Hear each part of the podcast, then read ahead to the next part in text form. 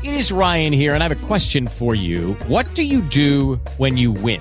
Like, are you a fist pumper? A woohooer, a hand clapper, a high fiver. I kind of like the high five, but if you want to hone in on those winning moves, check out Chumba Casino. At ChumbaCasino.com, choose from hundreds of social casino style games for your chance to redeem serious cash prizes. There are new game releases weekly, plus free daily bonuses. So don't wait. Start having the most fun ever at ChumbaCasino.com. No purchase necessary. VGW Group. Void were prohibited by law. See terms and conditions. 18 plus.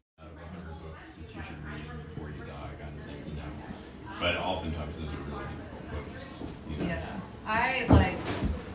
This wouldn't be a book I would recommend to someone. I would tell them all the things I just said to you, uh, but I wouldn't recommend it myself because of just the way I process books and movies in general. Um, but yes, I can give it praise where the praise is due for Have sure. you ever seen The Grey?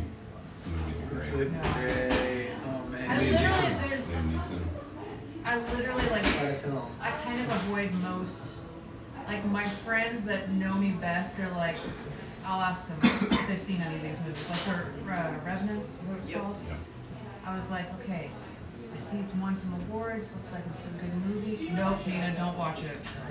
Yeah. Because they know like what my heart, like my heart, like it takes on whatever is happening in the film, and if there's not much redemption, Nina doesn't do well. Well, there's redemption in Revenant. It's just of a different sort. Yeah, see, when you have to say it's of a different sort, it probably means Nina can't handle it.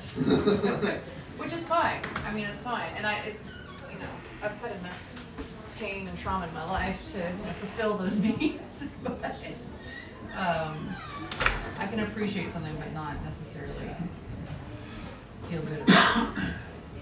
Yeah. That's you why I- definitely don't want to watch The Grey. No, and that's why I didn't even Pursuit of Happiness. I didn't watch Pursuit of Happiness because I heard the whole movie was just painful, painful, painful, and then oh, good things happen one second and like the end. So I'm like, it's, I'm good to know the how the story ended. I almost looked at the end of this one. I did not though. I just I got through it, but it definitely keeps you reading. There's no doubt about that. Did you guys read it? I am on page Oh, you're close. 179. Oh, you're, you're getting there. That's where I was last week. So, um, yeah. I'm David, by the way. How's it going? Oh, And I'm Ruth Gouch. Ruth? Nice to meet you. Joel Schumacher, Joel. Nice to meet you. Nice to meet Joel. you. I'm going to try to steer this into my brother-in-law. I'm, I'm her brother-in-law. All right. Right. and she's mother, right? Yes, Mother Shannon is of- my kid. Mother of the child that works here. The barista. Oh, who? The Shannon. barista The is my resident kiddo. now. Oh, okay. Gotcha.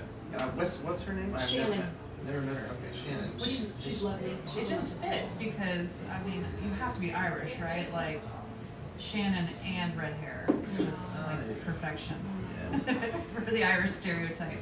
My boss in Beijing was named Shannon, but he was a guy, and and apparently that actually is more I have common met. I think I've met than some I thought it was. male Shannons in my Yeah. life. Our, my husband only knew male, a male Shannon. I only knew a female Shannon, so she was Shannon either way. Ah, Ah, all right. nice. And we That's a didn't, we didn't know what she was gonna be, but we knew she was Shannon. Awesome. That's cool. I haven't met you. Uh, my name is John David. I wasn't here last week. I had some homework to get caught up on. So Nice to meet you, John. nice to meet you. Yeah, welcome back. You've been gone for two weeks. Yeah, I think Welcome one back. week I had You were sick. sick. Yep, and then last week you Yeah. had your schoolwork. Yeah, I had schoolwork. So yeah, I was trying to get caught up from those. Did you read it? I did not read the first part, and I'm going to go back to that. But I went through the second part today, and it's a little bit grim. A little bit. little bit. And then, so I, I, I had, I was like, I got to read the first, the second 100 pages. So I kind of like skimmed the scan a little bit, and I would Well, you so you got to the end. not, to, I'm not to the end just yet. But I'm in, Okay. I'm in that final part of the Yeah. book. I feel like this is one of those I'm books, like in even- English, like an English literature class, they talk about all the genius like devices he used for his writing, um, which which is what we talked about last week. We'll um, we'll probably talk about it again today. You can tell that in the first like two paragraphs. I was, I was listening on an audiobook and I was like, whoa, this guy's wordsmith. Now, but when you see it, see, there's some things you don't Right. see with audio. Mm, yeah, like probably. punk, he Yeah. leaves out punctuations. He doesn't quote Oh, things. that's- He doesn't use quotation marks. It's So- just all Which is all very intentional. Yeah, it's very obvious it's intentional, and it works really well because everything's meant to be gray and dark, and the writing is gray and dark. Just then jump into play and then go into prose and then go into poetry. And, He's you know, consistent. like like uh, James Joyce does in Ulysses. So he's, Read that. I say we start. yeah, Yeah. go ahead. These latecomers don't need to. All right. So second week. Last week was the introduction of a very uh, depressing book, but I think I set it up in terms of this is a book that you're not really supposed to like. You know, I don't think anybody reads. You're not really supposed to like dystopian literature, anyways. You know, but but it's a book that you either hate and say I never want to read this again and I regret reading it, or it's a book that you hate but you appreciate the fact that you read it and you're glad that you did, but you never want to read it again, or it's a book that you're going to read every year for the rest of your life, kind of kind of book. Um, and there's so much that's in this book where it is a fictional story, but it touches on theological themes, moral themes, anthropological themes. It makes you wrestle. I mean, this is a this is an ethically ethical dilemma book, right? And it's also a giant metaphor or a, a multitude of giant metaphors for different things. And so we touched on some of those last week, and that brought up, you know, certain ethical, you know, questions. And I was I was really glad the way that we kind of ended last week because part of the nature of this group is that we do want to wrestle with these things and even be able to come away and say we don't necessarily agree with this or we want to dig deeper, you know, in in future sessions on some of these bigger questions. And that's the point of this group, right? Is to go home wrestling with this stuff and, you know, realize for most of those questions we really want to wrestle with the big questions for the rest of our life. So moving from last week, um, let's just go ahead and like summarize. Oh, I don't want to summarize for David or for anybody else. You can, that's okay. Okay. So this is this is kind of the end of the world, and you watch this father and this son on this journey, and they're walking on the road, and that's where this, the story really enters. We have no idea what happens or why it happened, but we just know that there's ash, and McCarthy does a really or he does a really good job of just painting this whole scene in almost a black and white way, right? So you, it reminds me a bit of Schindler's List, right? Where it's like Yeah. this is not a film that's actually meant to be in color, right? There are a couple things that are in color, and those are meant to be in Is the color, film and in that black and draws your white? attention. But Schindler's Road, List, right? Schindler's List? Oh, sorry. I missed you saying Schindler's List as I was looking something up about it right here. Yeah. here. So sh- you, you know, there's Yes, an I've appropri- Schindler's there's an appropriateness to that, Yeah. right? And and this there's an appropriateness to the way that he writes and sets up this, you know, this journey that these two, his father and the son. We have no idea what their names are. We know very little of their backstory other than the fact that he was married and they had a child in this world, right? This child did not come from the old world into this world. He was born and raised in this end of the world. And we have no idea what his age is. Kind of imagine, you know, 10, 11, 12, something like that. But you also see, so you see some maturity in him. Um, but you also see a whole lot of innocence. And there are things in this book that have made me like Titus at three years old right now walks around and he says, What's that called, Dad? And I'm like, Well, that's what that's called. And he says, Oh, okay, well, what's that called? That's called a chair. Okay, well, what's that called? That's a banana, you know? And like, there's that level of innocence in which this boy is still trying to figure out the world, right? So they journey, and we understand a little bit of the backstory that the mother basically said a meaningless death is the only kind of death that I want. I, if I had three bullets, I would, I would use them on all three of us, but you won't let me do that, so I'm just going to walk out this door on my own and leave you two to waste away in this world. And that's kind of just that's kind of where where the book, you know, there there's some other things that happen, but that those that's one of the biggest themes in the first part of the book. So setting this up, into the second maybe 100 pages or so, maybe up to page like 175. Hello, it is Ryan, and I was on a flight the other day playing one of my favorite social spin slot games on chumbacasino.com. I looked over the person sitting next to me, and you know what they were doing? They were also playing Chumba Casino. Coincidence? I think not. Everybody's loving having fun with it. Chumba Casino is home to hundreds of casino style games that you can play for free anytime, anywhere, even at 30,000 feet. So sign up now at chumbacasino.com to claim your free welcome bonus. That's chumbacasino.com and live the Chumba life. No purchase necessary. VGW Group. Void were prohibited by law. See terms and conditions. 18 plus. 176. There's various different things that happen. I just kind of want to get like, as you've read a little bit more into this book, what are some things that have stood out to you that have been different from maybe the first week or in the continuation of the first week? I'm trying to remember where, where, where exactly did we leave off? Was it, we, it was one first 100 pages, I know. well, then he's they've not gotten to the the second half. They get to the the food cellar, right? They Mhm. find the miracle. Actually, the constant encounter of little miracles in their own way Yep. the possibility of miracles in that kind of world anyways because they're the lucky ones um, nobody feels lucky but when they keep getting food whenever they need it um, that moment or those few days did feel like a slight relief Yeah, so the first hundred pages are just totally morose, right? And you feel depressed. But there's there are reprieves that are in this second part where you start to see these glimmerings of hope where even as a reader you can breathe right? So the two in particular, right, is hey There's a bunch wrong with me. Pull chairs. sweet. Uh, Pull chairs there.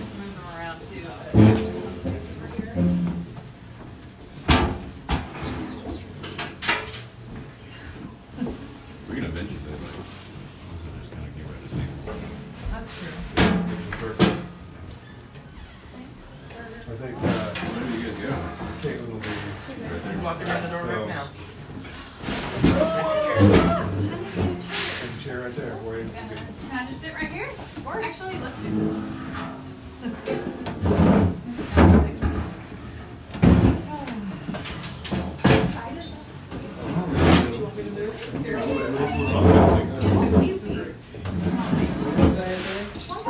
I was thinking when, uh, Oh, it's all good. when we were talking about the uh, childbirth, that it was a, you know, in-home childbirth. Yeah. There's no hospital for anything. And, and that could have been by choice too, but, uh, at the same time, you know, it probably would. Because, you know, they didn't have, they either didn't have hospitals Yeah. at that time or, or they didn't trust it. Yeah, I mean, even even the boy's birth was unconventional, right? I mean, he was born in, in a bathtub. You know, I mean, what a way to come into the world, right? In a bathtub in the middle of an ashen, you know, whatever it was, nuclear warfare, something like that. I'm gonna move it over. She was like, So we're kind of just putting the question out, like, what are what are some kind of gut reactions to if we're dividing this book into three sections? The second section maybe goes up to page two hundred or so. What are some maybe some gut reactions from this second part?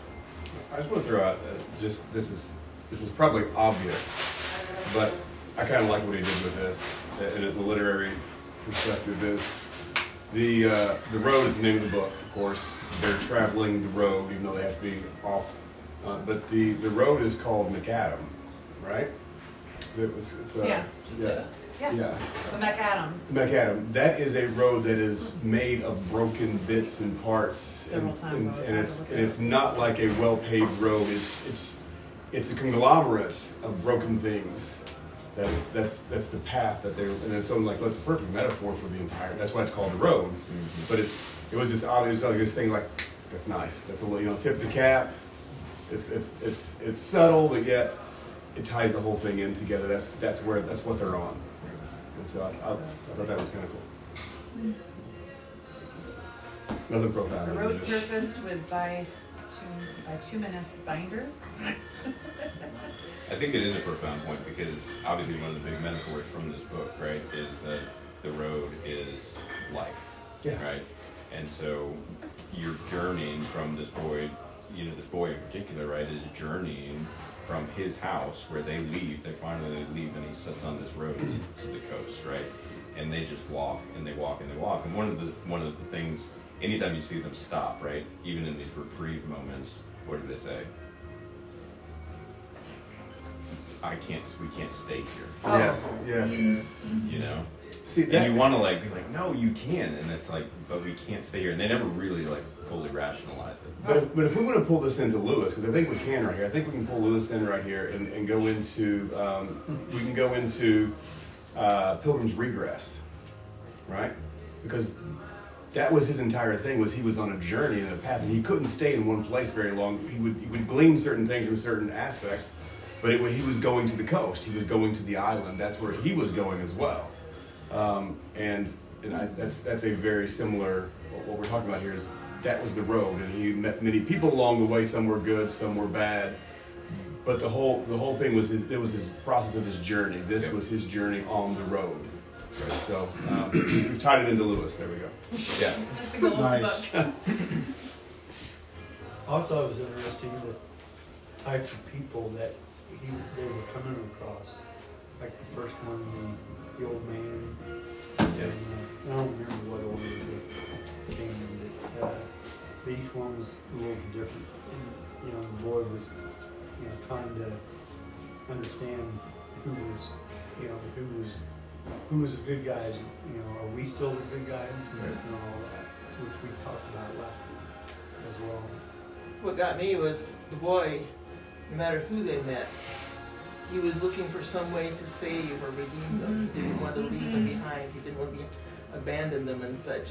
And it struck me that this kid has basically been only with his mom and his dad both for the first few years of his life, but not that long. It's just been him and his dad primarily, isolated, just the two of them. And yet he has such a heart for other people. Mm. And he's, I mean, and they, it's not like it's just about him and his dad. The fact that they live in this really depressing, horrible, gray, ashen world. I, that's like struck me. I think we talked about this last week too. The fact that um, the guy who wrote this is an atheist, right? Is that correct? I don't think he's on record. Oh, I thought we talked about that. I that thought someone said that. But I was just kind of struck by the fact that, you know, how he wrote into the book, this kid, no matter what, like there was that innate, he still had innocence and he still had a desire to help and be kind. Yeah. Um, his dad's dealing with the constant survival and keeping his son alive. And this kid is like, knows that he could die, but also maybe he doesn't have a real idea because he's not been hurt necessarily by any stranger yet because his father's protected him. But that throughout the whole book, it's always like what you were saying, how can we help? How can we help? Even like that happens, right? The guy in the woods that happened in these second Mm. part, the guy in the woods, you know, when he's shot, like the kid is devastated, obviously. I mean, for several reasons, but he won't talk to his dad for a couple days, right? Yeah. Um, I don't think he was an atheist because, I mean, because the primary purpose of the dad was to protect the son. That was a God given. well, you An can an atheist an not atheist. realize you're, you have God, godly thoughts, though. I don't know. Well, I do think he wrestles, and we could touch on the old man in a little while because that that that mm-hmm. that encounter, he's really trying to paint there like this is how a certain worldview approaches the road, the way, right? And there's parts about the old man that you're like, okay, I like that, but then there's other things that you're like, what is wrong with you? You're so cynical, right? Ugh. But I think, but I think one of the questions that he is raising is at, at the fundamental bottom of human nature, are we are we good, right? Mm. Because one of the things here is like this boy doesn't have the backdrop of a world built on norms to to carry on with, right? Hello, it is Ryan, and we could all use an extra bright spot in our day, couldn't we? Just to make up for things like sitting in traffic, doing the dishes, counting your steps, you know, all the mundane stuff. That is why I'm such a big fan of Chumba Casino. Chumba Casino has all your favorite social casino style games that you can play for free anytime, anywhere with daily bonuses. That should brighten your day a little.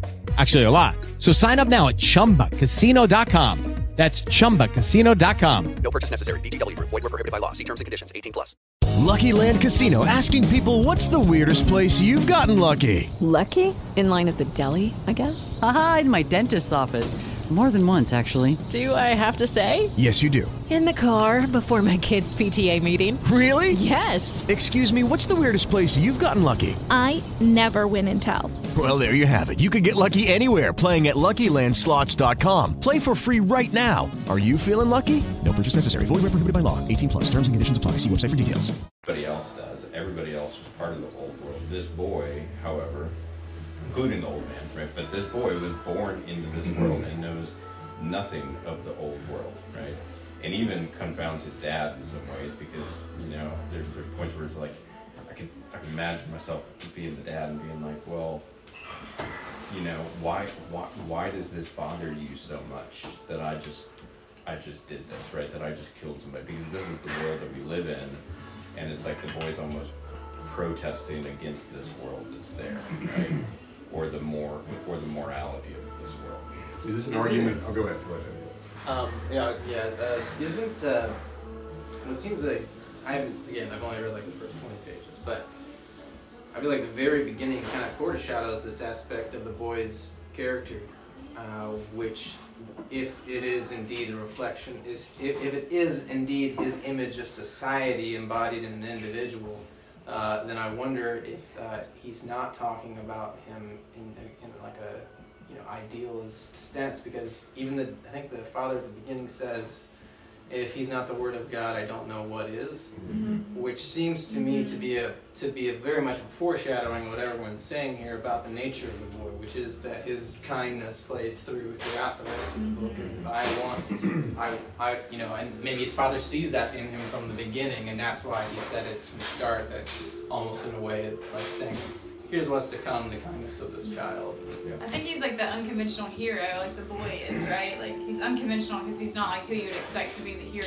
But um, I think it's, I was just looking it up. I think page 175 or 177, I think, um, when he gives the man food, because we're doing like the first 200 pages, right? It's kind. Second, second part of the book. Okay, yeah, it's one page 173. Whenever he gives the the man food, he gives him fruit and something else. Then um, the dad says, "You should thank him." You know, the man said, "I wouldn't give, I wouldn't have given you anything. Maybe I should, and maybe I shouldn't. Why wouldn't you? I wouldn't have given him mine. You don't care if it hurt his feelings." And he said, "Will it hurt his feelings? No, that's not why he did it. Why did he do it? He looked over at the boy and he looked at the old man. You wouldn't understand." He said, "I'm not sure I do. Maybe he believes in God. I don't know what he believes." And then the old man, the other man said, "He'll get over it." And he, the dad said, "No, he won't."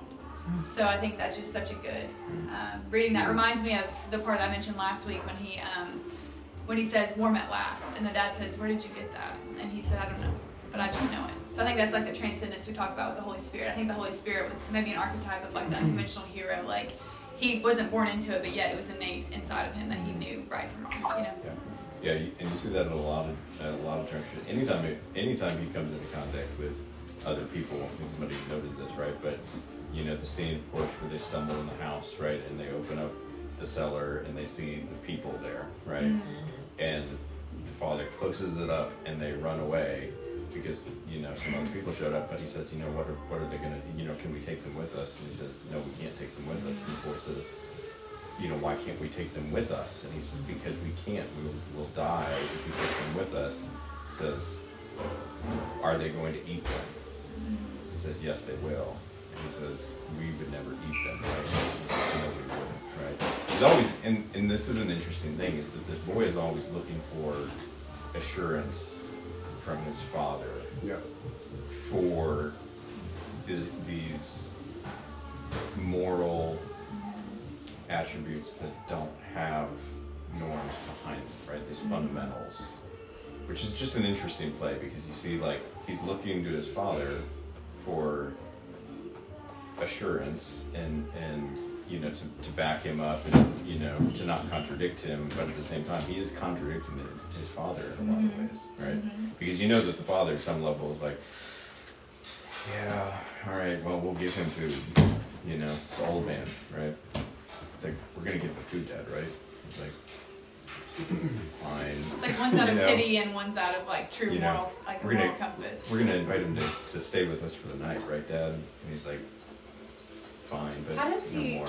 I'm like, I was just trying to imagine because he's always so kind to his son. I mean, there's Yeah. a couple of moments where he loses his patience. I don't even know if you can call it temper. Outside of one that he ran up to the kid he saw in the house, right? But and then, Better then than he, am. then he was like, you Even I know. I was like, he lives in this world that is literally hell, and he's like, it's okay. I love you, son. Or what? I don't know if he says I love you or or how he does it, but he just shows love to his son through patience so often. Or it's okay. You didn't do anything wrong. It keeps striking me that the father is actually modeling two different things. So mm-hmm. every time they come across other people, the father is modeling, let's get away from them, they're not trustworthy, they're not worth our time. And the son enters into that and is doing something, wanting something differently than what the father is saying and doing. But the father is so tender and sweet with his son Yeah. and he's modeling that for our everyday life, but interaction with other people is a no-no.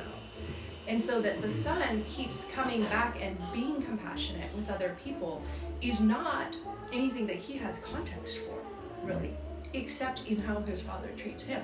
And I'm like, where does this kid keep coming up with this? And what am I supposed to be learning from this? Right? Is this is this an argument against the, the tabula rasa, the, the blank slate, and is this pointing us to Jungian archetypes that, that, that are innate there, or is this is this what Caitlin said? This is just transcendent Holy Spirit knowledge. Is this just some kind of special that we're innate, that we're born with, and is if, if we if we have a father who allows the innocence to to mature, you're going to have these because the father's giving him all this kindness. Is that where this is growing out of, or is this just something that is unconscious that's coming out that, that he knows that this is true? He did, the kid doesn't know why it's true. The father knows it's true. Um, but it is like a nature over nurture type thing because he should he should be different, but he's not. So yeah, so where is he coming up with this? Is this the unconscious? Right. You don't get any sense that this boy, if this boy continued to grow, that he would be like some of the other characters that we see. in this. Right. Right. It seems like it's mo- most likely an archetype of, Mhm. you know, that that stereotypical literary archetype of the pure soul Mhm. uh, that we see over and over again. But also, I think it's an archetype of the pure soul, the very, if, uh, if I'm understanding everything that's being said, and just kind of taking this from what you guys are saying, it seems like the, the individual is the embodiment of the moral law in, in an individual that is also that archetype. So it's like if you took the, the idea, the concept of Lewis's moral law from your Christianity and just stuck it into that archetype, that's what you would get. That this is that character. That's that's what I'm gleaning from what you guys are saying. If that's it, if that's correct, I'm very Look interested. I just can't miss the part. I mean, I know this is maybe not a spiritual, maybe not a Christian book, quote unquote, but I just feel there's too many little nods to miss about the transcendence of the Holy Spirit and like the innateness of good and like good prevailing and like what good is. Um, and like too many nods to God and like saying the actual word God in the book to like overlook that and to think it's just based on like a moral, com- a general moral compass. You know, I don't know if that's true, Could, but could we could we also maybe uh, Michael Ward asked the question, why is there no church in C.S. Lewis's fiction?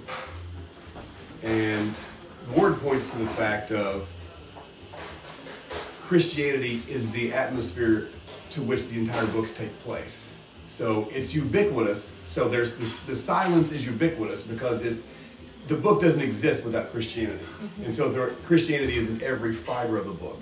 Is this the fact that God's not mentioned because, it, it, in essence, it is the atmosphere of, of the book that's that's being presented? You know, that's the, the silence actually is ubiquitous, rather than the absence of, of God.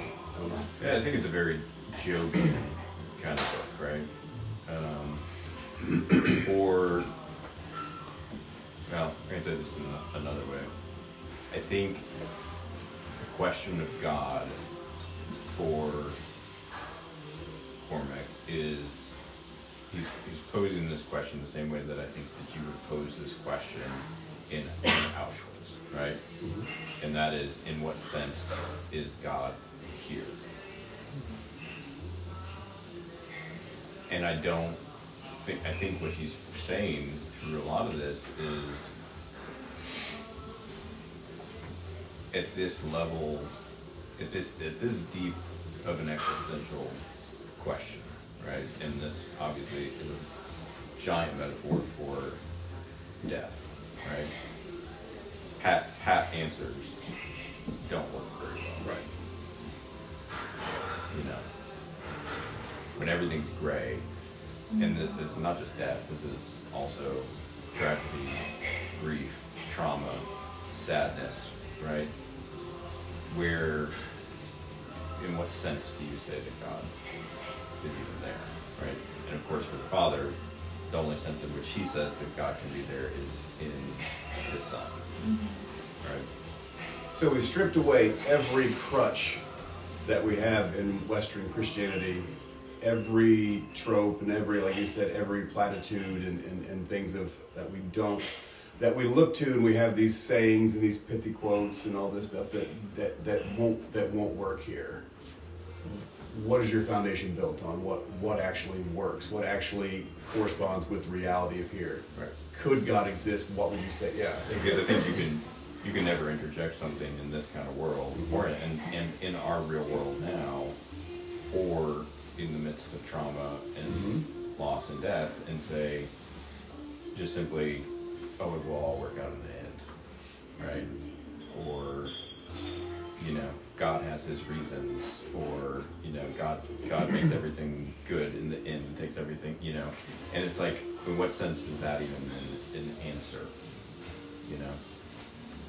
So I think this is just, it's a deeper level of, a, of a, the question of where is God. Because you can't and he doesn't fall back avoid on that. Yeah, you can't fall back on those things. You, you can't fall back into the comfortable Christianity where your your image of the divine that you have, he, he won't, he doesn't let you because it's not it's not allowed in this in this universe. But is there still something we can take out of this out of this universe that that actually will help us? So By the way, I think I think that like as a parent, right? And of course, if you're a parent, you read some of this through a parent's lens, right? You you. One of the questions that I have as a father is like, how are my kids growing up and seeing the world around us, right? How safe do they see the world as it is? Because it's, I mean, this world is very different than the world that I grew up in, you know. and I'm like, there's, I mean, we got, we're talking about nuclear weapons and World War Three, and you know, our country's as divided as they can possibly be, and all this stuff is going on. And I'm like, I used to be able to watch the news, and it was like. Monica Lewinsky was the biggest scandal, you know, that I faced as a kid, you know, watching that stuff. And it's like, of course, you had little things other other than that, but you know, it's with depression on the rise, and you know, suicide rates on the rise, and division on the rise. Like, how where is God in the midst of all of this? Yeah. I thought one of the parts that struck me was when they were in the cellar and he was, it was the last night that they were there, like in that bunker underground. Uh, he was saying, like, I feel like I'm an alien and my son, like, my son thinks that I'm an alien from a different planet. And I think to an extent, like, growing up, I felt like my parents were kind of from a different planet at times mm-hmm. because, like you're saying, you know, you grow up in a whole different world than what your kids live in and what your parents lived in too. Mm-hmm. And I don't know if, like, in this book, if it's his dad is just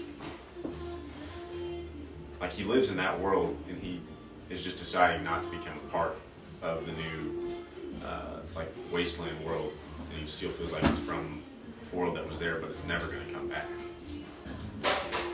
Yeah, but in some ways he's letting go of that world in order to move forward. Like he leaves his wife's picture in the road and keeps Yeah. moving. Mhm. Because at some point, like things are too heavy to keep moving forward.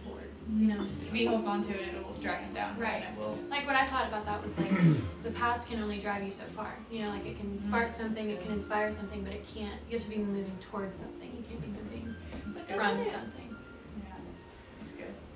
Doesn't it? Doesn't your past provide context though? Mm-hmm. So one of the things that keeps driving me crazy about this book is that he doesn't give any context, and he when he, when the son says something, he has the opportunity to provide context for his son, and he keeps not doing it. And I'm like, why are you not doing that? Wouldn't it help your son to understand who you are, what you're trying to teach him? You don't know where you're going. He doesn't know where you came from. You're not giving him anything that will ground him in anything other than ashes. And as a parent, going back to what you're saying, Mhm. I don't want that for my kids. I I don't want you to live in the world that I lived in, but I don't want you to live in a world where you don't know where you come from either. My story is valid to your story. And that drives me crazy about this dad. I'm like, He touches on that though, right? Like he, every time he wants to like go back to his house he grew up in, he, he can't even bring himself to stay. Um, he can't bring himself to think about the past because it's it hurts so much. It's like because there's no possible chance for anything bright in the future because the world is destroyed. So I'm like,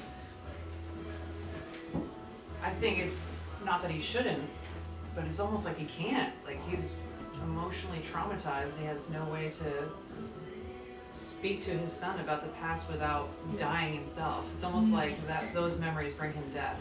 So if you go to page 174, at the end of it, it says, um, after a while, he said, I don't know, but I won't remember it the way that you do. And then they just move on from there. And my immediate question was, how will you remember it?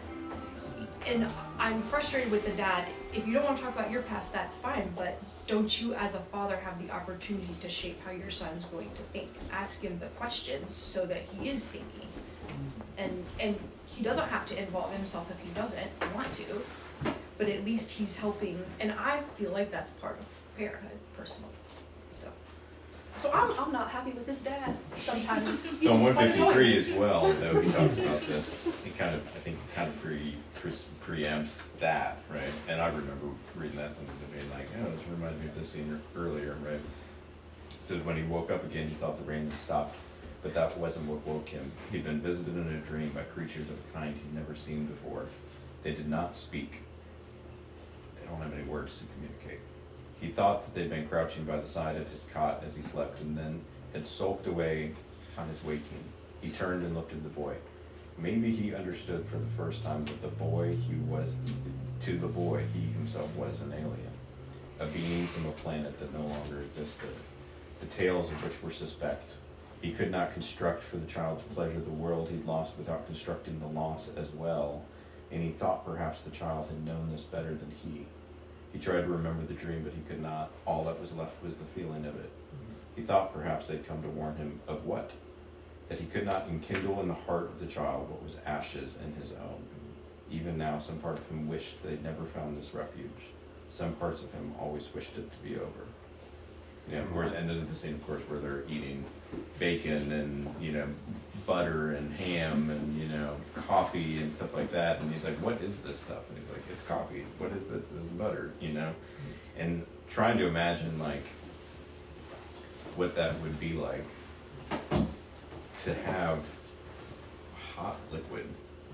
You know, when you've never had hot, you know, which was funny because I'm like, we run a coffee shop, right? I take this for granted, right? But a world without coffee and a concept without coffee, you know, it's like, That's in what ground. sense is this? There, that is ground. in, in what sense is this, you know, like trying to explain to Titus what this what this world looks like, you know, when he has no context. So, so maybe he has maybe he has this dilemma. If he gives context, he projects mm-hmm. something that wasn't actually real, or he imagines to be real. Because our memory, we, we perceive what we what we think the memory was. Even even Lewis says, Hello, it is Ryan, and we could all use an extra bright spot in our day, couldn't we? Just to make up for things like sitting in traffic, doing the dishes, counting your steps, you know, all the mundane stuff. That is why I'm such a big fan of Chumba Casino. Chumba Casino has all your favorite social casino style games that you can play for free anytime, anywhere with daily bonuses. That should brighten your day a little. Actually, a lot. So sign up now at chumbacasino.com. That's chumbacasino.com. No purchase necessary. VGW Group. Void were prohibited by law. See terms and conditions. 18 plus. Okay, round two. Name something that's not boring. A laundry? Ooh, a book club. Computer solitaire, huh? Ah, sorry, we were looking for Chumba Casino. That's right, ChumbaCasino.com has over 100 casino style games. Join today and play for free for your chance to redeem some serious prizes. ChumbaCasino.com. No purchase necessary. Void were prohibited by law. 18 plus. Terms and conditions apply. See website for details. when you when you think back and you long for the nostalgic thing, if you had it, you wouldn't want it because it's not. You actually the, the nostalgic feeling is what you want. When you actually have the thing, the feeling goes away, mm-hmm. and then you long for something else. So maybe he has this dilemma, and I'm just playing a little bit of devil's advocate here because I, I like your concept, but I just want to push on it a little bit. So we he has this limit. If he gives the kid context, it's going to be shaded by his trauma, and he's going to present him with context that may not be right, and it may in fact infect the innocence. But if he lets the boy go on the innocence and he just continues to nurture the innocence, maybe he has a way out. Uh, and he's not trapped. He doesn't have the trappings of the nostalgia and also all the trauma that comes with that in his rejection. I'm just. Well, and that is one of the things that he says on 154 is he could not construct for the child's pleasure the world he'd lost without constructing the loss as well. Right. I think one of the questions there is is the, the lack of a construction of a prior world a, a factor in the child's innocence? Mm. You know, if he if he would give the child a broader concept of here's how good this was and now it's all gone what does that do for for the boy's sense of the world Maybe one day we'll be old enough to read fairy tales again. That, that we, you know, we always try to get back to that childlike wonder. And maybe it's the wonder that keeps him going. It, it, is, it is the wonder of, of his son, the innocence of his son, that actually fuels him and lets him know that maybe I could, I could have wonder again. Maybe.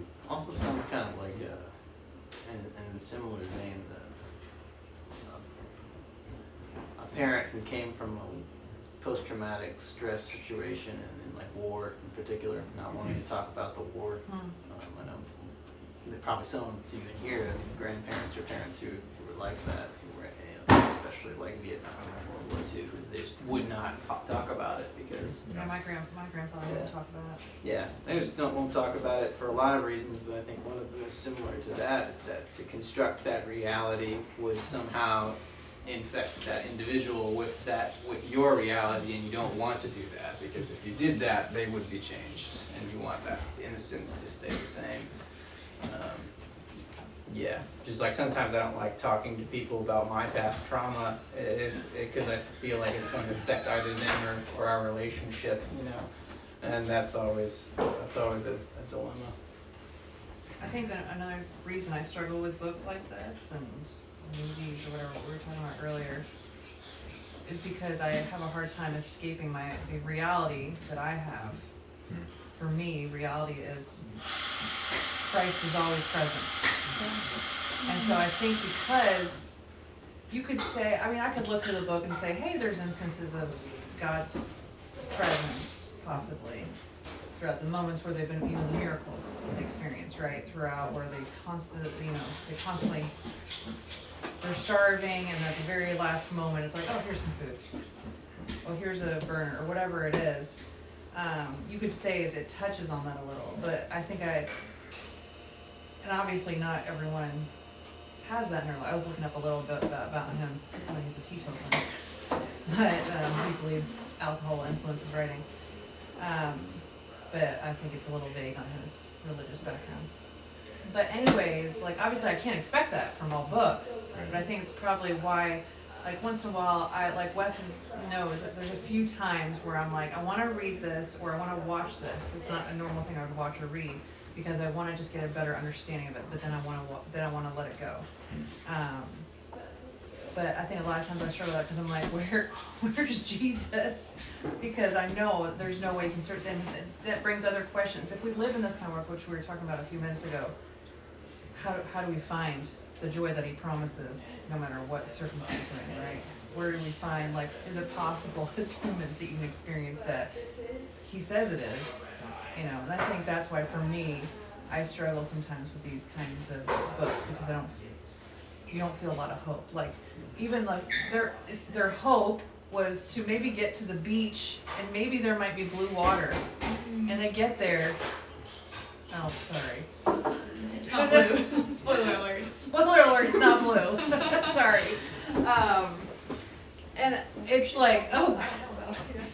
I'm like, damn. It's like Gray, gray scummy It was the one great hope they had. No, I, with that said, that does not. I'm just gonna put that out there. Doesn't mean anything um, for what the reactions are, but I'm just like that was that was their one thing. They're like, maybe there's some blue water, you know, and those things are dashed. And I'm like, what's your next hope? You know, which is why we Wes and I went to all these concentration camps in Europe. Where like, because the books that I've read of all these Holocaust survivors, and I'm like, how did they find hope and joy in the midst of that kind of torture um, and pain? And some of these people found hope and joy in the midst of it. I'm like, those are the people I want to emulate in my life or look to when I'm struggling, um, which is why I read some of these books many times because I know it's possible.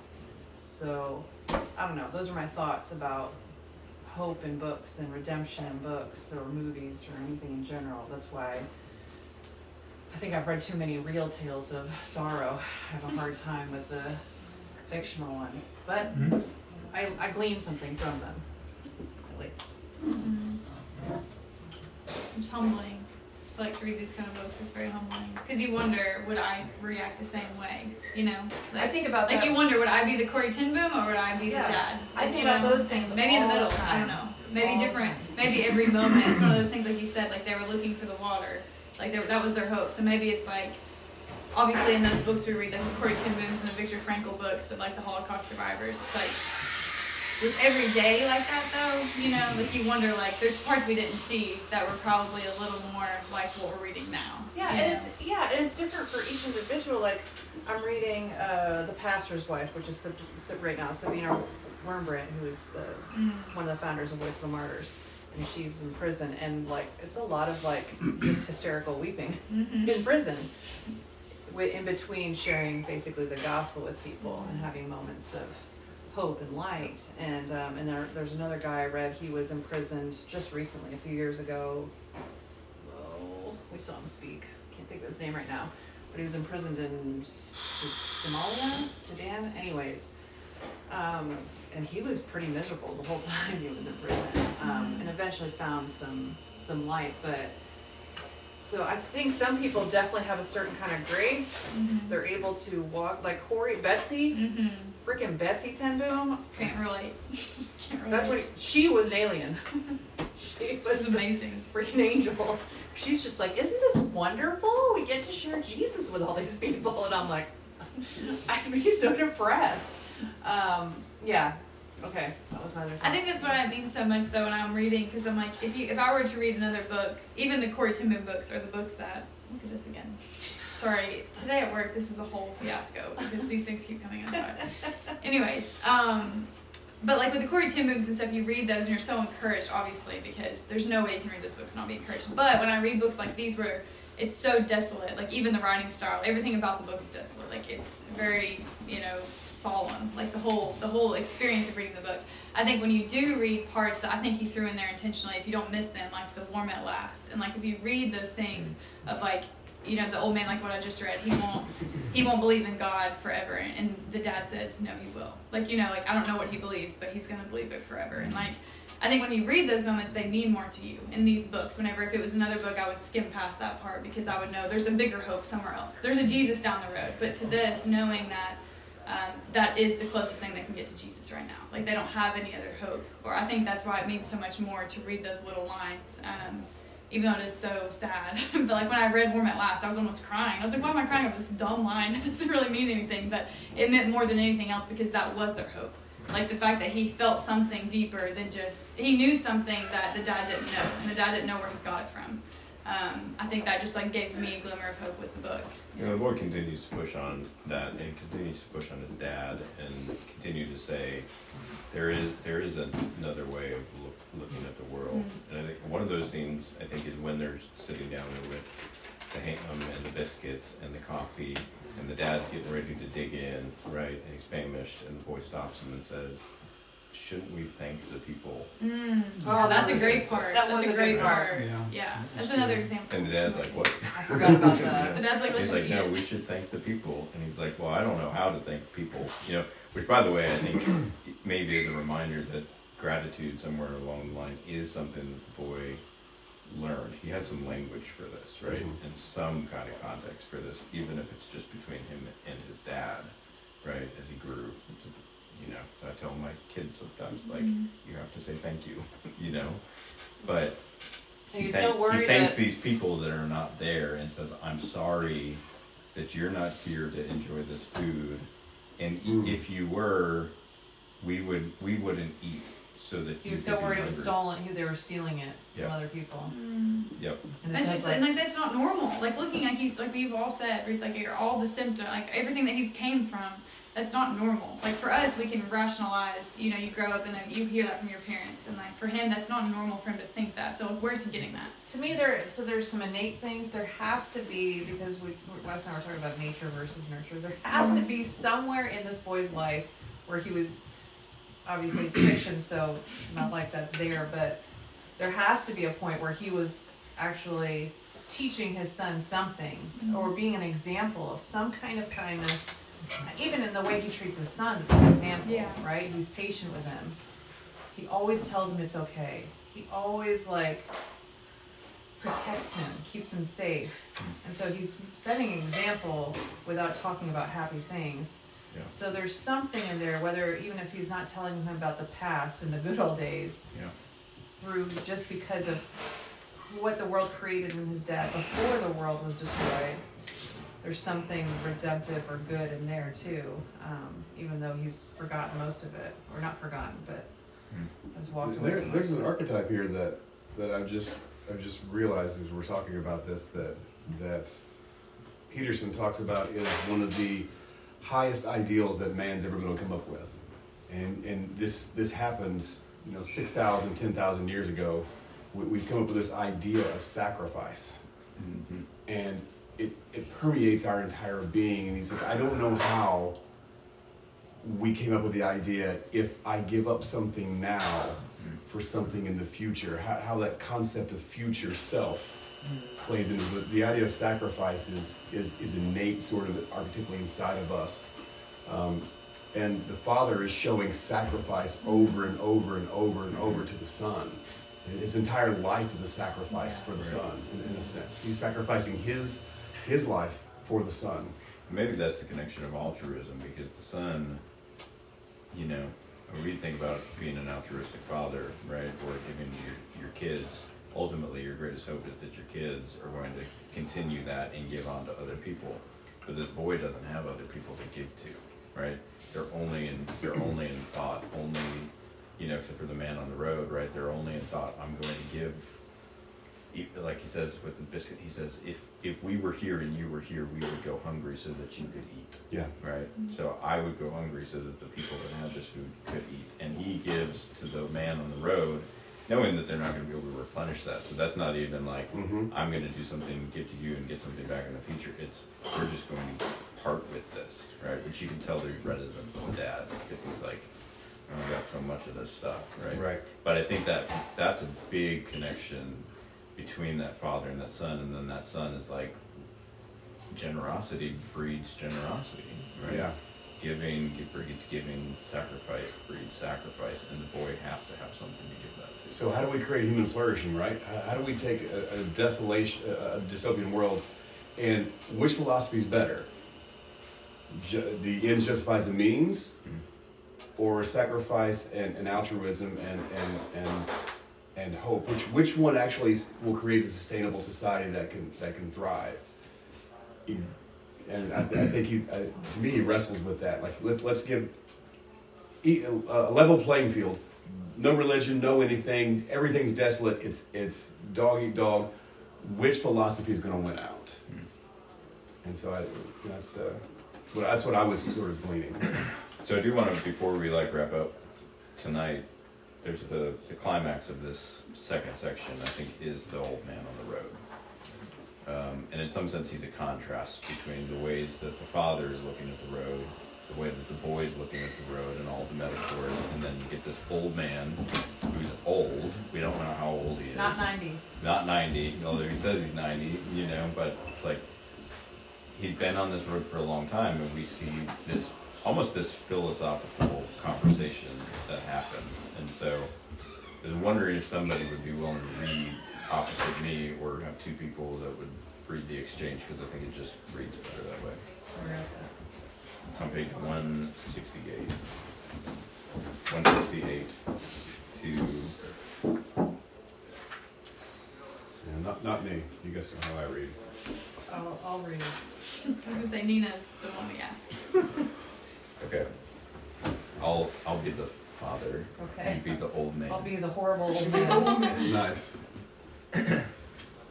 Sitting like a starved and threadbare Buddha staring into the coals. You can't go with us, you know, the man said. You nod. Oh, never mind. We're just nodding, right? Yeah. there it is. you take all that. How long have you been on the road? I was always on the road. You can't stay in one place. How do you live? I just keep going. I knew this was coming. You knew it was coming. Yeah, this or something like it. I always believed in it. Did you try to get ready for it? No, what would you do? I don't know. People were always getting ready for tomorrow. No, go ahead, sorry. People were always good. We'll see. It's hard to tell without the Oh. questions. I highlighted this Oh, one. with the That's windshield. what the old man really messes you up. People were always getting ready for tomorrow. I didn't believe in that. Tomorrow wasn't getting ready for them.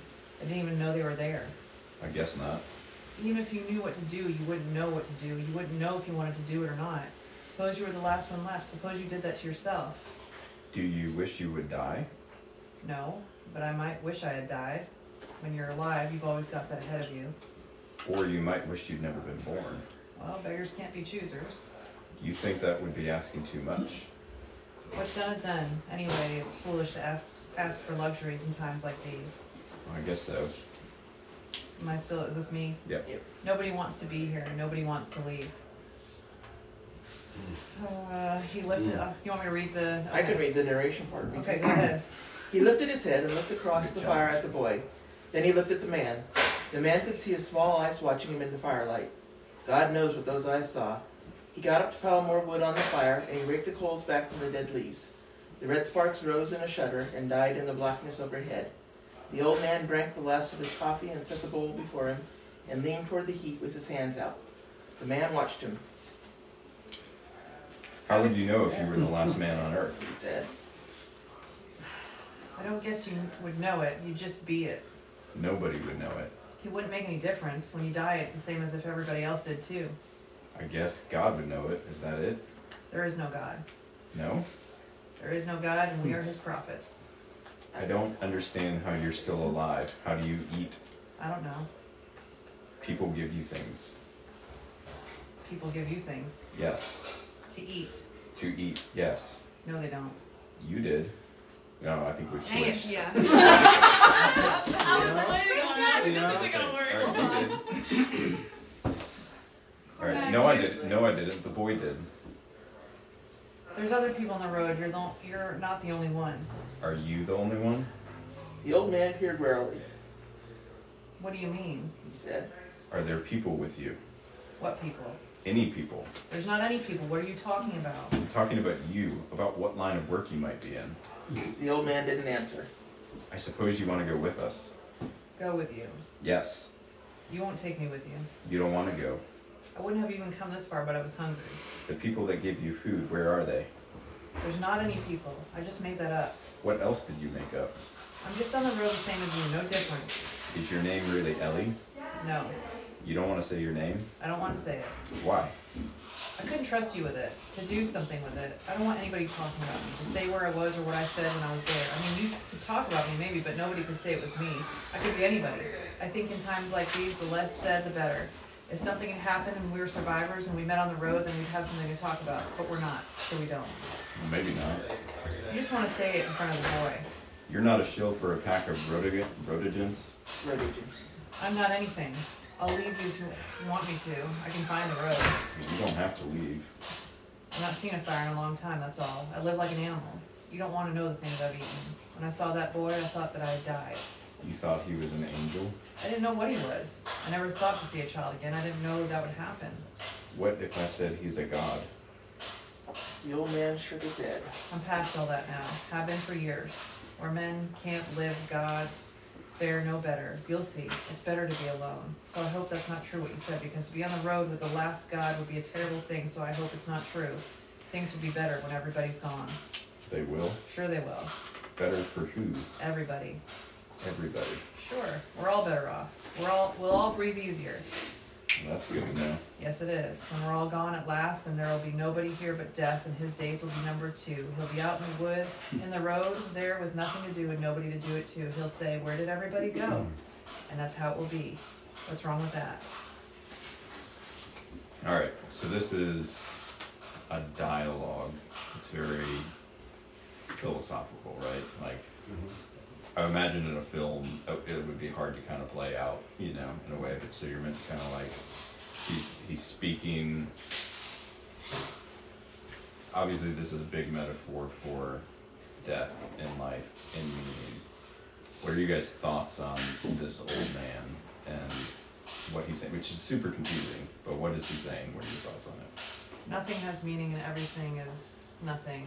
And There there's no God and it. we are his prophets. He's, he's Yeah. circular. Everything he says is circular. Yeah. Blows my mind. He's also a circular pragmatist, which is a really interesting combination. Um, That's true. In that everything he's everything he says is designed to help him get out of trouble, and everything Yeah. that he does is desi- designed to get himself out of trouble. So he's just circularizing his entire existence for the sake of living on it. That's what he's Okay, doing. so it has the living on has no meaning. Which exactly, exactly. So it's just again, it's back to the beginning Yeah. again. So it's just it's it's all circular, but circular pragmatism. Well, given his age and that he survived in a world that led up to Yeah. whatever caused the end times, yeah. He's But even his seen age a is lot. something He that we don't really know. He could be sixty or he could be ninety. He just says, "I just, I just tell people that I'm, I'm 90. His name's not real. His name's not real." Not Eli. I mean, my first is, is says who and why should I trust anything you're saying? You know, basically, it's, that's I, I you you can't you, you can't trust him. Obviously, what he's saying because when he when he starts to like you said when he starts to become circular, at that point it's you're you're not you, the conversation goes nowhere. His his philosophy will not create a sustaining sustainability um, for society. It may sustain him in in that in that spinning of his wheels, but it's not anything that you're like, oh, this is this is the road. we- This is this is how I walk the road. Like, no, I don't walk the road like that. That's not how I walk the road. So that's He's safe in a certain way, right? Yeah. In terms of other people, right? So there's a lot of characters that we see here, right? That you're like, don't you don't want to be near them, right? They stumble upon this guy. It's not a trap, but he's also not safe in another way, right? There is a reason that they leave him on the road, and if they decided that they were going to take him on the road with them, like that would be super frustrating because it would be like he's not he's not this definition of this good guy, right? There, what good is not even a term that this individual Even the way he leaves can, defi- can define There's nothing good. and what influence would that potentially have on the boy to be then saying, let's bring this guy with this view of the road with us to the end, right? so he's capable of, of anything and nothing. Yeah, but smacks of nihilism and yet a lack of nihilism, which is really weird. Well, it, I, I think actually it, it it shows that nihilism isn't really lived out. Like you, you can say Yeah. you believe in nihilism, but when it comes to corresponding to reality, you, you can't live nihilism because it doesn't work. And so that's why it's circular. You spout off nihilistic things, but you, you don't act. You act as a pragmatist. and so it's as you get that uh, that conflict there. Or that sentence right? Nobody wants to be here, and nobody wants to leave. Yeah, I mean that's it. That's the whole thing It's right just there. what- It's just what it is. It is You what it is. Why not? Why not? why not kill yourself?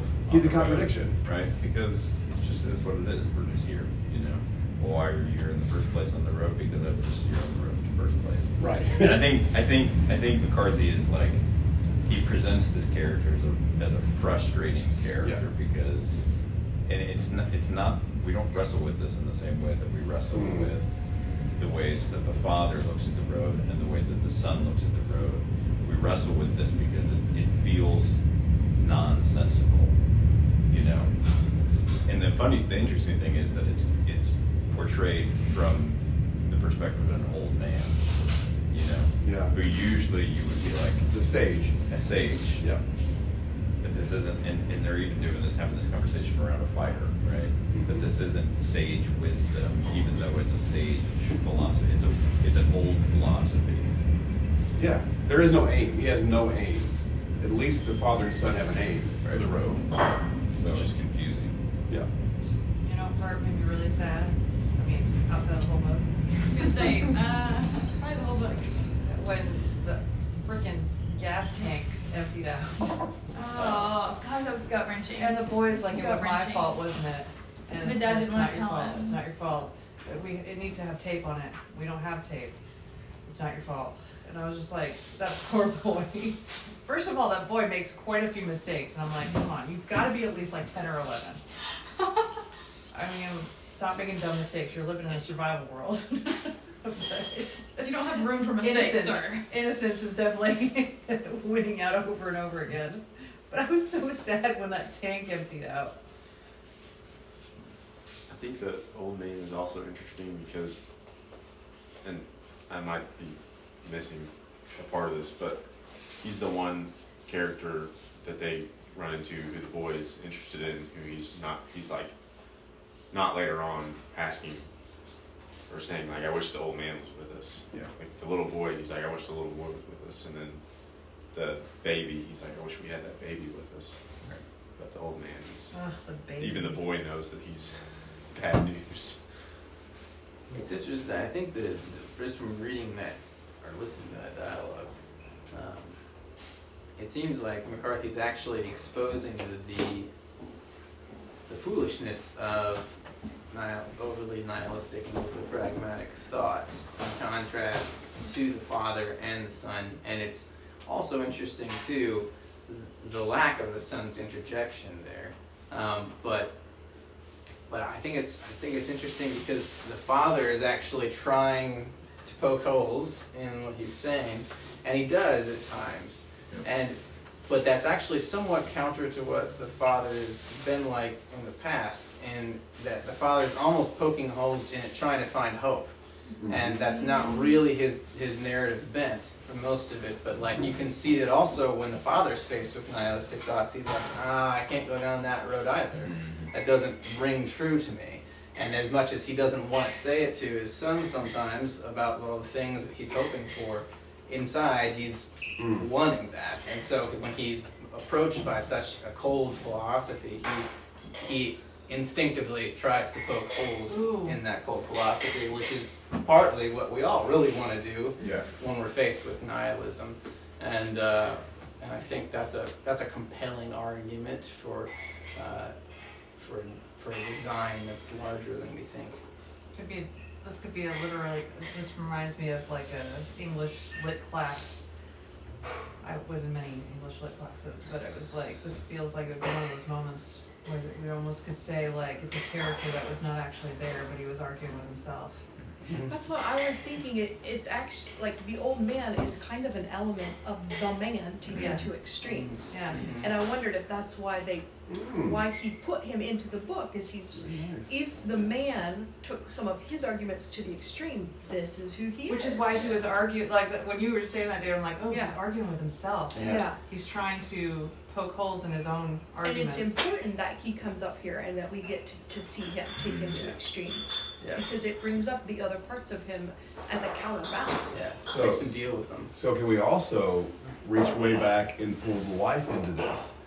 Because the wife was a true believer in nihilism, right? Mm-hmm. So she believed it and she lived it out. She she was she was honest in her nihilism. So he's still dealing with nihilism because she, she's like, you don't have an argument for me. So he still has to wrestle with the nihilism. He's still carrying it with him, but he also has pragmatism. So I think that's really that's really a fantastic way of going. This is the articulation of maybe maybe what we're seeing is this is the, the articulation of of that. Uh, uh, of, of that philosophy of the, the nihilism and pragmatism going you can't exist as you are like you can't be a, a nihilistic pragmatist you, you have to choose one and i think that's maybe that's the the, the, the, the fork in the road here that that uh, we're looking at That's super interesting. I was only reading it from a philosophical angle, but not a not a not a character yeah. introspection angle. You know, where he is The other thing I confronting himself. Wrote down on this is like, um, not a reason that we reproduce, but when we reproduce, we pass ourselves on elements of ourselves. And he, this guy, this old man is saying, I'm not trusting you with me. I'm just going to not exist anymore. And if if the man is arguing with himself and he has the reproduction of himself that counterbalances that, and I'm going, we've said before, this is this boy, the word of God is his reason for living. And and it just I don't know, it just felt really balanced to me in looking at it from that that way. Hmm. Yeah, because you could you could you could imagine that without the boy, the man would have become like the old man. Mm-hmm. You know, and it's not even like he's trying he's trying to poke holes in it, but he but he doesn't really ever get around to actually invalidating the old man's argument. No, it's Or like it's la- it's almost lazy. Yeah. He's- he's but just like- yeah. Yeah. He moves on from it, which is of course what we see where the old man they just keep walking and he proceeds into the background, never to be seen again. But that's representative of the hopelessness too. Like he doesn't argue because he doesn't know how to argue. He doesn't have the energy to argue anymore. It's like whatever ever anyone believes about anything is fine because we're all miserable and we're all in pain. And what's the point of arguing anymore? And he's like, because I've thought all these things too. So to me, it's like not even laziness. It's just It's like what we were talking about last week with like uh, meaninglessness is equivalent to irrelevance. Like when things aren't relevant anymore, even if they're real things, if they're irrelevant anymore, they're meaningless. Like the birds in the sky, they're not, even though they're real, they were real. Like it's irrelevant to even speak of those things or colors or like Yeah. anything because it doesn't, it doesn't matter. Yeah, you can almost imagine that even if this old man, you know, if there was if there was a bird in the sky and chirping, he wouldn't he wouldn't even It's look irrelevant now. Yeah. because it's just a thing, Mhm. you know, and it doesn't matter. Whereas, if, you know, if the boy saw a bird, you know, he'd be super excited about it. And you'd ask like, you know, what, what, what about different creatures and stuff like that that used to exist, and you know, even the man himself still has a semblance of that, you know, it's there. But this old man has just given up on that. Yeah. Is the embodiment of a black and white world. Right, and, and I think so. This reminds me a lot of, in a sense, nihilism and and nirvana play into each other quite a bit. The old man is hoping that he doesn't exist at some point, which nirvana means the blowing out of, of non-existence. But yet he's he won't take his own life because there's something about life. There's something innately good. There's something. There's something better to suffer and live than to to end it all. Does he not have enough courage to do it, or is is there something in in this in this thing that I'm I'm reminded of? Uh, the one thing that we want as humans is we want to be known. And even though he's like, I don't want to be known, I don't care. But yet, don't tell my name because people might might know me and they might talk about me. Well, but I think people didn't exist. I thought you know I thought no one no one mattered. But yet, there's still this thing in us that wants to be known. And the actual, I, I think one of the greatest images of hell is given. I think it's in Matthew 11 where uh, Jesus told them to depart. I never knew you. You know, the great, the great, the the, the all-knowing being, the superior being who knows all things, chooses not to know you. I, I never knew you because we desire to have that that that known thing, and so um, yeah, there's something. I think it was a mix of both, maybe, Yeah. which we'll talk about next week probably. The, the mix of like he didn't have the courage, but also there was some nobility in living it out. I think there was both because I think he says, I'm not gonna get into it, but he says, I didn't have the courage to do what maybe maybe I should have done, or maybe I should have done. You know, maybe I chose the right thing. But that's something we can argue next week. So setting this up for next week, you know, the man starts coughing, right? And you'll see as he gets along that the cough is getting worse and worse and worse. And so we're, we're we are nearing, of course, the end of the book. We're also nearing, you know, what the man says on page 175. I am going to die. He said, "Tell me how I'm going to do that. Mm. Tell me who, who's talking to, right? Mm-hmm. Tell me how am I going to do that? I am going to die. Tell me how am I going to do that? And I think that's the question that this last part of the book raises is how do we die how do go. we go Yeah, into that last good. third of our lives, you know?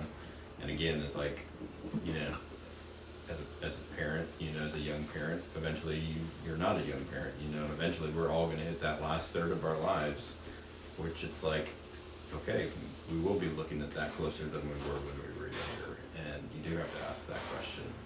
How do I die well? You probably You get a lot of Viktor all sorts of things, out. Erik Erikson, and you know, just how how do how do we live out the last part of our, Just need our road? I guess we bring it back to what really matters is the Klingon Star Trek philosophy. And it is. Today's a good day to die. You know, I, I was gonna say it. It was there, but I thought, you know, I'm gonna leave it for David. Today's a good day to die. Today is a good day to die. Yeah. It's also a great I was gonna say I'll bring all my Viktor Frankl Dying quotes well. next Yeah, week. yeah, it's, it's quite, Yeah. quite listening. So good. Next week we'll finish it up. I will say, we today's culture doesn't talk about nobility enough. I feel like this is a good book to talk about nobility. Next week, especially. Talk That has been a worm in my brain. We do not emphasize nobility Noble. in today's culture. Where, where did we? You, you read something about something being noble. I can't remember what it was, and it's just been wrecking. We kind of got on that with the end of uh, that hideous strength. We kind of teetered with that idea of like Oh, nobility. It was Joel But- Salatin. Joel Salatin, this guy, this farmer talked about having nobility, and he's a, a farmer, and um, he, the way he raises his animals, the the uh, the what's this something pigness of pigs. Oh, there's a- of the ordinary kind of There's a, there's a there's a, a, a book he wrote. It's called the, the Amazing or the Amazing Pigness of Pigs or something like that. but it just talks about mm, being doing things that are noble, and it just it's just been wrecking me. Going, th- we- at- in this day and age, even in the atomic age, nobility means something like doing the right thing for the right reason. I think to die well is a great and to die well. That's that's that. there's nobility in that Yeah. death. Yeah. So all right, That's exciting. Next Cool. week. Next week. next week. Mm-hmm. And then we're Leaf by Niggle. It's, it's, it's Right. up to you. We, you don't have to say it. You know, you, oh. can, you can close us out on the saying, or this, this is your group. This is Randy. This is- I'll let you. I'll let Let's you do it. let's hear it. Further up. Further in. Wait, what was that about Luke by Nickel? Oh, nice.